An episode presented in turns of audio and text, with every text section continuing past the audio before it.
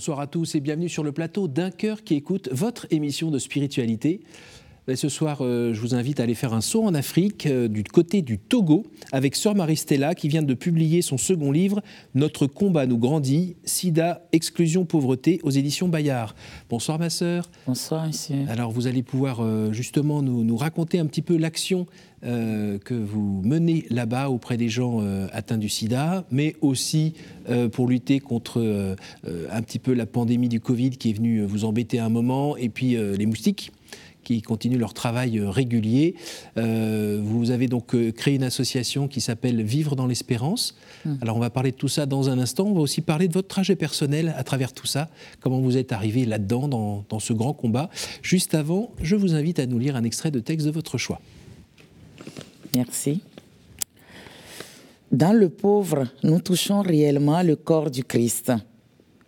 Dans le pauvre, c'est au Christ affamé que nous donnons à manger.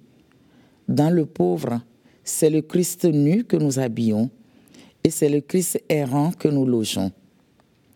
Nous sentons bien nous-mêmes que ce que nous faisons n'est rien de plus qu'une goutte d'eau dans l'océan. Mais si cette goutte d'eau-là n'était pas dans l'océan, elle lui manquerait et l'océan serait amoindri. De Mère Teresa que j'apprécie beaucoup. D'accord, ça aurait pu être du pape François aussi. Hein. C'est ça. Ce texte, vous le connaissez depuis longtemps ? Je le connais depuis longtemps parce qu'au début de ma vocation, j'ai beaucoup lu sur Mère Teresa. Et d'ailleurs, même, j'ai cherché à un moment donné à rentrer dans sa congrégation, mais je n'avais pas il n'y avait pas en ce moment-là des contacts faciles et tout ça, parce que ça me passionnait et ça rejoignait mon appel, ce qu'elle vivait dans les taudis. Alors ma sœur, racontez-nous un petit peu d'où vous venez. Parce que le Togo, on a déjà du mal à le situer. Un joli pays de 8 millions d'habitants, la capitale Lomé, à côté de la Centrafrique. Non. À côté du Burkina au nord. De la Côte d'Ivoire. Côte d'Ivoire, le Togo, et le Bénin et le Ghana. Et alors, le Togo est situé dans l'Afrique de l'Ouest. Et c'est un pays en longueur. On a 650 km pour traverser tout le pays. Et moi, je suis au nord, à Dapaong, dans la région des savanes, où il y a 34 000 habitants, où le fléau du VIH est rentré comme, je dirais, comment on appelle ça là, comment on dit ça ? Les flots d'eau, là, quand il y a... Une grosse vague, un tsunami ? Des grosses vagues dans les années 90. Et j'ai été vraiment interpellée parce que j'étais déjà jeune, en marche vers la vie religieuse. Oui, et c'est arrivé particulièrement à cette période-là, pourquoi ? C'est arrivé par les hommes qui étaient partis travailler à l'étranger, qui étaient revenus avec ou... En fait, cette région, la région des savanes, est la région la plus pauvre du pays. D'abord, nous connaissons beaucoup la sécheresse. Oui. Nous n'avons que 4 mois de pluie dans l'année. Et il y a plus de 70% de personnes dans cette région qui vivent des revenus de la terre.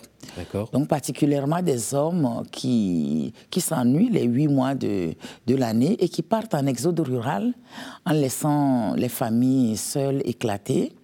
D'une part, d'autre part, le taux de scolarité dans cette région est encore très bas. Conséquence, il y a beaucoup de pratiques culturelles, beaucoup de pratiques d'ignorance. Et aussi, dans certaines régions, il y a encore le mariage des mineurs, 14 ans, des jeunes filles qui on amène au mariage, ou aussi qui vont à la prostitution, parce que comme nous sommes une ville limitrophe, il y a beaucoup de camions, beaucoup d'arrêts, donc beaucoup d'allées, venues. Donc de toutes ces pratiques-là, de toute cette situation-là, ont amené très rapidement le VIH. Je dirais aussi le taux d'alcoolisme est élevé parce que quand les gens s'ennuient, ils n'ont rien à faire, beaucoup d'alcool. Alors tout de suite, nous avons eu un taux élevé du VIH et tout de suite, beaucoup de familles ont été contaminées. Et il y a aussi un autre fléau qui a fait rentrer le VIH dans la région, c'est la polygamie. un homme qui a plusieurs femmes, parce que si l'homme est contaminé, toutes les trois femmes prennent la contamination et puis les enfants issus de ces femmes-là. La religion principale dans le pays ? La religion principale dans le pays, c'est quand même, ça reste l'animisme, mais la deuxième religion, c'est la foi chrétienne. D'accord. Avec les catholiques en premier et puis les autres confessions et puis les musulmans en troisième. Et les catholiques sont polygames aujourd'hui ou pas? Non. Normalement, non. Normalement, non. Légalement, non. Mais il peut arriver qu'il y ait des déviances, comme mon papa a pris une deuxième, une troisième femme. D'accord. Vous avez combien de frères et sœurs? J'ai 16 frères et sœurs. D'accord. Dites-nous, la vocation religieuse, elle est née comment chez vous, dans ce foyer, dans cette situation? À l'âge de 12 ans, d'abord à 6 ans, j'ai été amenée à quitter la famille parce que, étant d'une famille polygame, mon papa n'avait pas ce qu'il fallait pour vivre, pour nous éduquer. Je suis allée d'abord chez un oncle. Et à 12 ans, ma sœur aînée, étant infirmière, m'a pris en charge. Et c'est là que j'ai fait la catéchèse pour la communion. À 18 ans, j'ai eu ma confirmation. Et c'est le jour de ma confirmation quand j'ai entendu l'évêque dire que beaucoup d'entre vous se marient, que beaucoup deviennent consacrés, que je me suis beaucoup penchée sur le mot « consacré » parce que je voyais déjà autour beaucoup de pauvreté. Alors, pour pouvoir concrétiser cet appel, j'ai voulu rentrer dans un groupe de prière appelé la Légion de Marie, où la mission était d'aller à la rencontre des pauvres, à la rencontre des malades. Et c'est là que j'ai vraiment touché du doigt. J'ai relu les évangiles et j'ai rencontré le Christ à travers les pauvres, les malades, et ceux qui étaient délaissés, ceux qui étaient... quelquefois à la rue, à la maison, abandonnés à eux-mêmes. Là, je me suis dit, je pense que c'est là que le Christ m'appelle et c'est là que je le rencontre à travers les soins aux malades et l'accompagnement des malades. Et vous avez aussi perdu un frère ? Oui, alors là, à 22 ans, quand j'ai décidé de rentrer en communauté, et en 93, lors de mes premiers vœux, les sœurs ont demandé que j'aille faire des études en Belgique. Et c'est en 1994 que j'ai appris le drame de la maladie de mon frère qui était atteint du VIH/SIDA. Et au début, je n'étais pas trop au courant de cette maladie, qu'est-ce que ça contenait, qu'est-ce que ça voulait dire. Mais avec lui, j'ai vraiment touché du doigt le drame de la maladie, de la souffrance liée à cette maladie. Et vous avez pu revenir et être un peu auprès de lui ou... Oui, d'abord, je suis revenue. La congrégation m'a donné la permission de revenir, d'abord pour lui annoncer, parce qu'en ce moment, les médecins n'osaient pas annoncer, parce que pour eux, du fait qu'il n'y avait pas des soins, il n'y avait pas un traitement, il ne fallait pas annoncer. Alors, c'était un grand drame, parce que plus on n'annonçait pas, plus la personne allait à la recherche d'autres guérisseurs, à la recherche d'autres causes à la maladie. Donc, il fallait accuser une grand-mère, un oncle, surtout les femmes, une tante. Il fallait aller voir des charlatans. Et donc, au fur et à mesure que le temps passait, on s'approvissait parce qu'ils vendaient tout. Tout son salaire allait dans ses soins et il fallait le lui dire. Et quand je suis revenue, j'ai pris le courage de faire l'annonce. Et pour moi, j'ai été bouleversée parce que j'ai arrêté tout son projet de vie. Je lui annonçais la mort, je ne lui laissais pas l'espace de vivre. Et c'est là que j'ai été bouleversée en voyant la stigmatisation. Oui, parce qu'à cette époque-là, quand on avait le sida... Quand on avait le sida, on était impestiférés. Ah oui, on était impestiférés. On était rejetés par la société. Et puis on se demandait aussi pourquoi vous aviez attrapé le sida. C'était une punition du ciel. Une punition du ciel, une mauvaise éducation en famille, et une grand-mère qui mangeait l'âme par jalousie. Et c'était toute une histoire. Et puis comme la personne était maigre, et alors ça faisait peur aux gens. Et la famille était éclatée, puisque pour moi, ce qui est important en Afrique, c'est la communauté, la fraternité. Mmh. Nous sommes très frères entre nous, même si on n'a pas, à manger, si on n'a pas ce qu'il faut. Mais la grande richesse, c'est la communauté. Et quand on voit cette communauté complètement éclatée par une situation comme la pandémie du VIH, c'était vraiment un drame pour les familles, pour la famille dans laquelle moi je venais, où on était soudés, où on était nombreux à se prendre en charge quand il y avait un malheur qui frappait la famille, quoi. Alors là, vous avez quoi? Vous avez remonté vos manches et vous êtes dit, on ne va pas laisser faire ça, et mon Dieu, aidez-moi, on va... Alors là, au début, la première réaction, c'était d'abandonner, parce que quand j'ai vu la souffrance, je me suis dit, si c'est ça la vie religieuse, ça fait peur. Mais en même temps, je me suis dit, mais à quoi servirait ma vie religieuse si au début, je me suis dit, je rencontre le Christ dans le pauvre, eh bien c'est là.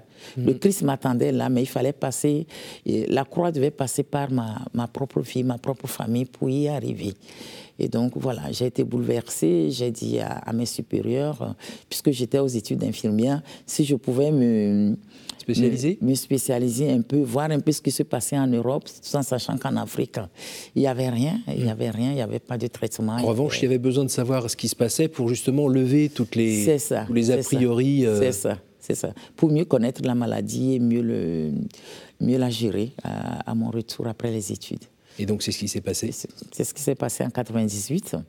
Quand je suis retournée, les sœurs m'ont donné comme mission de travailler à la pédiatrie, parce qu'on était en pédiatrie, mais je me suis penchée sur les enfants qui mouraient par dizaines et par jour en pédiatrie, liés à la maladie. Notamment des enfants de maman qui avaient contracté le SIDA. C'est ça, qui avaient contracté. Donc, qui dit un enfant qui meurt du VIH, dit les deux parents sont contaminés, ou au moins 1 sur 2 sont contaminés. On a des pourcentages maintenant Bon, les pourcentages au niveau du pays, ils donnent entre 3 et 4 aujourd'hui, mais je crois qu'il y a de cela 20 ans, c'était au moins 20%, hein, parce que, en tout cas, dans la région... Voire un peu plus dans votre région, oui. Oui, par rapport à la région, c'était... Je passais mon temps à faire des enterrements, je pouvais aller jusqu'à 5, 10 enterrements par jour, 15 enterrements par jour, des enfants chassés. Et de votre famille aussi, j'imagine ? Un petit peu. Ben oui, finalement j'ai perdu 3 membres de ma famille de cette épidémie, mais des communautés, des villages où je faisais des kilomètres à moto pour aller, c'était plusieurs personnes que je retrouvais mortes dans la chambre, où personne ne voulait toucher, ou des personnes qui gisaient dans leur diarrhée, dans leur souffrance, parce que ça engendrait des douleurs épouvantables. Il fallait trouver des antidouleurs qu'on n'avait pas et personne ne voulait les toucher. En dehors de ça, quand j'allais enterrer les cadavres, on chassait les enfants, on chassait la femme qui était là aussi, qui souffrait, parce que, bon, c'était un peu de la panique. Et comme vous avez l'habitude de dire ici, une vraie salade de fruits, quoi, parce qu'il fallait être sur tous les fronts, il fallait être sur le front de réintégrer les malades, il fallait être sur le front de soigner les malades, il fallait être sur le front de réconcilier les familles, il fallait être sur le front d'enterrer les morts. Ça a été vraiment un véritable combat. Ma sœur, dites-moi, vous avez beau avoir un voile sur la tête, je ne vous vois pas tout à fait avec le costume d'une super-héros, là, de Wonder Woman. Et comment vous faisiez? Parce que les journées, elles ont 24 heures. Vous aussi, vous avez besoin de dormir. C'est ça. Vous avez aussi besoin de récupérer... pour pouvoir accueillir tout ça. C'est ça. Comment ça se fait que vous êtes encore là? D'abord, une des grandes forces a été ma congrégation, les sœurs qui m'ont fait confiance dans cette mission, puisque j'étais seule. Et au début, encore aujourd'hui, je suis seule dans le combat, mais tout de suite, j'ai créé l'association Vivre dans l'Espérance, dans les 6 mois après le début de l'association. Et une des forces a été vraiment les jeunes bénévoles qui sont venus autour de moi pour me demander « Mais ma sœur, qu'est-ce que vous faites? Est-ce qu'on peut venir à votre suite et tout ?» Et certains se sont engagés à venir faire des soins à domicile avec moi. Une maman, Maman Rita, s'est engagée à prendre les orphelins en charge. Monsieur Marcel, mon directeur adjoint en ce moment, s'est engagé derrière moi comme jeune étudiant à venir m'aider et à pouvoir faire les études de psychologie pour pouvoir venir à l'accompagnement des enfants. Et tout de suite, il y a eu toute une mobilisation autour de moi, au Togo. Et parce qu'aujourd'hui, c'est donc lutte contre le VIH, le paludisme, aussi l'accueil des orphelins. l'accueil des orphelins et la lutte contre la pauvreté en général. Parce que dans la région aujourd'hui, une des situations graves aussi, ce sont les hépatites B que nous rencontrons, et puis les maladies chroniques comme l'hypertension, parce que vous savez, le niveau économique n'est pas si rayonnant que ça, et les gens vivent encore dans la pauvreté, dans la misère. Et les gens meurent tôt aussi. Et les gens meurent tôt. Comme je vous disais tout à l'heure, mes enfants m'appellent déjà la vieille, donc à 54 ans bientôt. Si je suis vieille, ça veut dire que j'ai assez fait depuis des années. Voilà. Alors, vous ne le dites pas, mais vous avez un autre carburant. L'autre carburant, c'est la prière. Hein, finalement. L'autre carburant, c'est la prière, parce que je pense que quand on a une activité, quand on a une mission délicate qu'on a, il faut vraiment se nourrir de la parole de Dieu. Il faut prendre des moments d'oraison pour s'abandonner dans les mains du Seigneur, et puis aussi compter sur la prière des uns des autres. Alors aujourd'hui, nous avons 3 maisons. On a 2 maisons familiales, 2 orphelinats que moi j'appelle communément les maisons familiales, parce que pour moi, ce sont des maisons dans lesquelles les enfants retrouvent une nouvelle famille, plus une 3e maison que j'ai ouverte il y a de cela 4 ans, pour redonner la dignité aux jeunes filles atteintes par le VIH/SIDA qui ont envie de donner leur vie au Seigneur, au service aussi des plus pauvres et des malades. Et au sein de toutes ces maisons, ce qui nous tient beaucoup à cœur, c'est la prière. Beaucoup de temps de prière que nous consacrons les soirs, qui nous permettent de porter les malades, qui nous permettent de porter les bienfaiteurs, qui nous permettent aussi de porter d'autres souffrances dans le monde entier, parce que finalement, on n'est pas seul à souffrir, on n'est pas seul à vivre l'exclusion. Il y a aussi beaucoup, beaucoup d'autres personnes qui ont besoin de nous.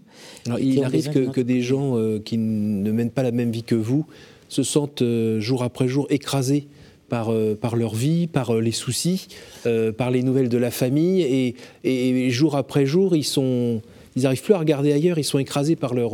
Oui, il y a beaucoup de gens, qui viennent à nous. Il y a beaucoup d'Européens, je dirais, qui nous envoient des intentions de prière. Et pour nous, c'est une force, parce qu'on se dit, c'est vrai, on tourne vers les pays européens pour avoir un peu les moyens, pour pouvoir soutenir nos enfants qui sont malades. Oui, vous avez besoin des dons pour faire tourner les 3 maisons. On a besoin des 2, en fait, aussi. Et eux aussi, ils ont besoin de nous pour les porter dans la prière, pour les soutenir, pour les accompagner, parce qu'il y a des drames dans les familles. Moi, lors de ma tournée, je me suis retrouvée à prier avec des familles qui n'étaient pas du tout croyantes, qui m'ont dit « Mais ma sœur, je pense que vous avez raison de dire que vous portez tout dans la prière. Apprenez-nous à prier. » Alors, pratiquement, justement, vous faites comment? Quotidiennement, quand je suis au Togo, je crois que je me réveille à 4h30. Oui, donc ça, c'est la grasse matinée, d'accord. C'est ça. Voilà. Donc j'ai un temps seul d'oraison. Une demi-heure, une demi-heure à 45 minutes d'oraison. Et puis après, j'ai la prière. L'oraison, c'est-à-dire vous restez... Je restais seule devant le Saint-Sacrement. En lisant un peu la Bible ou en lisant un peu la parole de Dieu du jour, justement, qui est une grande nourriture pour moi. Et quand les idées, tout d'un coup, arrivent sur « Ah, il ne faut pas oublier d'acheter ça, il faut s'occuper de lui », et machin. Vous faites comment? Vous chassez ou vous offrez au Seigneur? Je l'offre au Seigneur, je l'abandonne au Seigneur, puisque après l'oraison personnelle, il y a la prière communautaire avec les jeunes, et après nous avons l'Eucharistie. Et dans la journée, nous avons un temps où nous arrêtons les activités à 12h45 pour avoir 1 heure d'adoration. Et à cette heure d'adoration, nous portons déjà ce que nous avons vécu dans la matinée, les joies, les peines, les espérances, et puis les intentions qui nous sont confiées, avant de repartir 1h30 après pour continuer les activités de la journée. Et le soir, on se retrouve à 18h30 pour rendre grâce et encore offrir ce qu'a été l'après-midi. Parce que je trouve que c'est important. Pour aller vers les personnes qui souffrent, il faut soi-même atténuer cette tension, il faut soi-même être calme, il faut soi-même être rassuré pour avoir le temps, pour avoir pour être à l'écoute, c'est pour accueillir ce que l'autre dit sans pouvoir le juger. Et puis pas de la paix qui est juste qui serait juste liée à des exercices de respiration ou de posture. C'est vraiment la paix du Seigneur qui vous permet à nouveau de pouvoir accueillir quelque chose qui est plus lourd que vous, plus gros que vous. C'est vrai. Parce que le danger, c'est de s'épaissir le cuir en sentant plus rien. C'est ça. Quelqu'un vient vous raconter qu'il a perdu sa mère, ah oui, ben, ça arrive à plein de monde, et on continue sa journée, c'est ça. Mais souvent, les gens me posent la question à savoir, mais est-ce que tu n'es pas habitué à la souffrance? Mais on ne s'habitue jamais, puisque toute personne est une histoire sacrée, toute personne est unique devant le Seigneur. La souffrance de chaque personne est prise en compte et c'est la personne qu'on voit et qu'on accompagne, c'est pas le groupe. Et c'est la prière et la pratique des sacrements qui vous permet de vous renouveler. C'est ça, de nous renouveler. Et puis quelquefois aussi le sourire d'un enfant, l'accueil d'un enfant qui a été abandonné, qui arrive et on se dit mais on n'a pas besoin, on n'a pas le droit de dire qu'on est fatigué. Voilà, quelqu'un tape à notre porte et c'est le Seigneur qui tape à notre porte.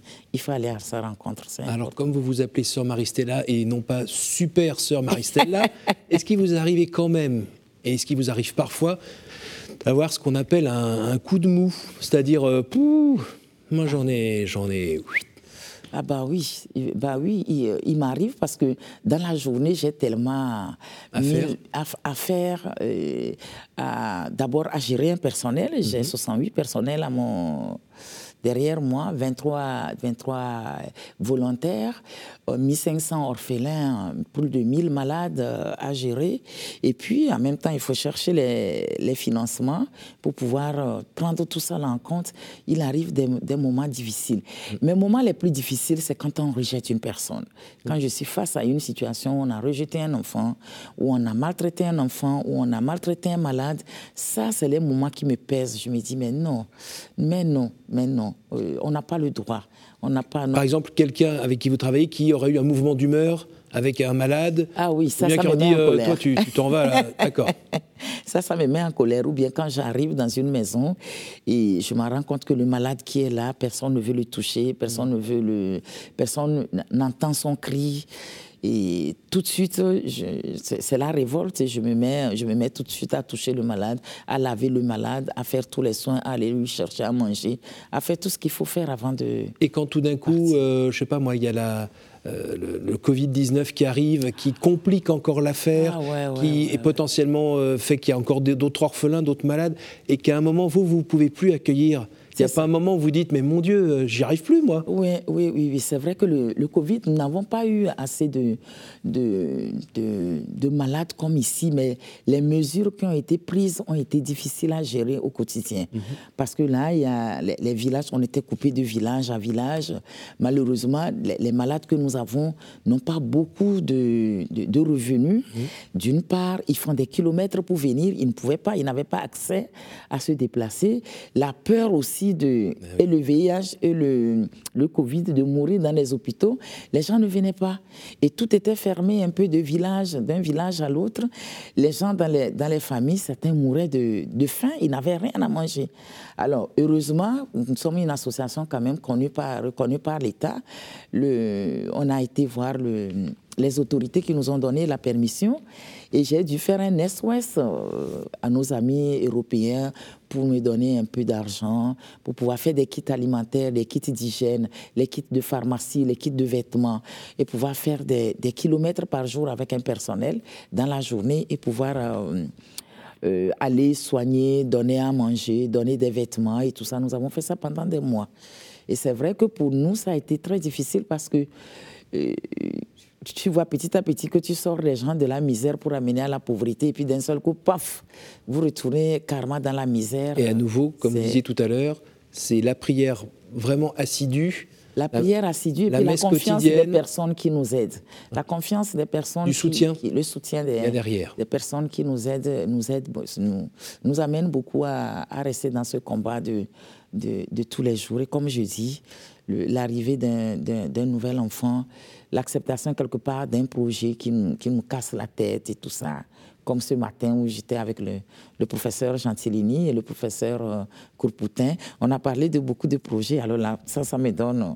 même si je n'ai pas à manger à midi, je suis déjà rassasiée, quoi. C'est très encourageant. Alors, on arrive au moment des questions. Questions courtes, réponses courtes. Est-ce que vous pouvez me dire un chiffre entre 1 et 7, s'il vous plaît? Comment? Un chiffre entre 1 et 7, s'il vous plaît. 3. Qu'aimeriez-vous avoir vécu avant de mourir? avant de mourir, j'aimerais bien voir devant moi mes enfants qui prennent la relève, des jeunes qui prennent la relève de cette association. Entre 1 et 6 ? 2. Quelle est la vertu qui vous manque et à laquelle vous aspirez ? L'espérance. J'aspire beaucoup à l'espérance. Chaque jour, pour moi, est une force. Et nous allons vers cette espérance qui est Dieu, l'éternité. Entre 1 et 5 ?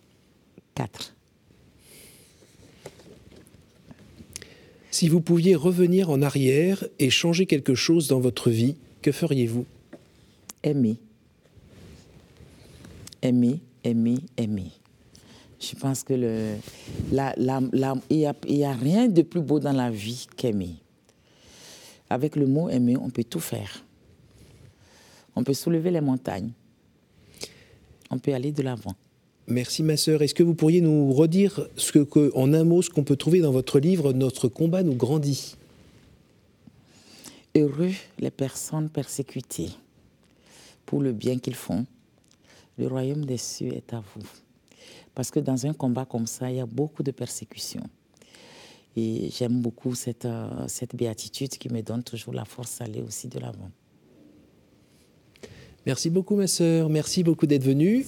Donc comme je viens de le dire, le titre de votre livre « Notre combat nous grandit, sida, exclusion, pauvreté » paru aux éditions Bayard, donc de Sœur Marie Stella, c'est votre deuxième livre sur cette belle action, on va dire inspirée du Seigneur quand même, qui se passe au Togo. Merci beaucoup, si vous voulez en savoir plus, n'hésitez pas à aller sur le site dont l'adresse s'indique au bas de votre écran. Merci à vous tous pour votre fidélité et puis moi je vous invite d'une part à aller sur notre site ktotv.com pour partager cette émission autour de vous et puis sinon moi je vous dis aussi à la semaine prochaine. Merci.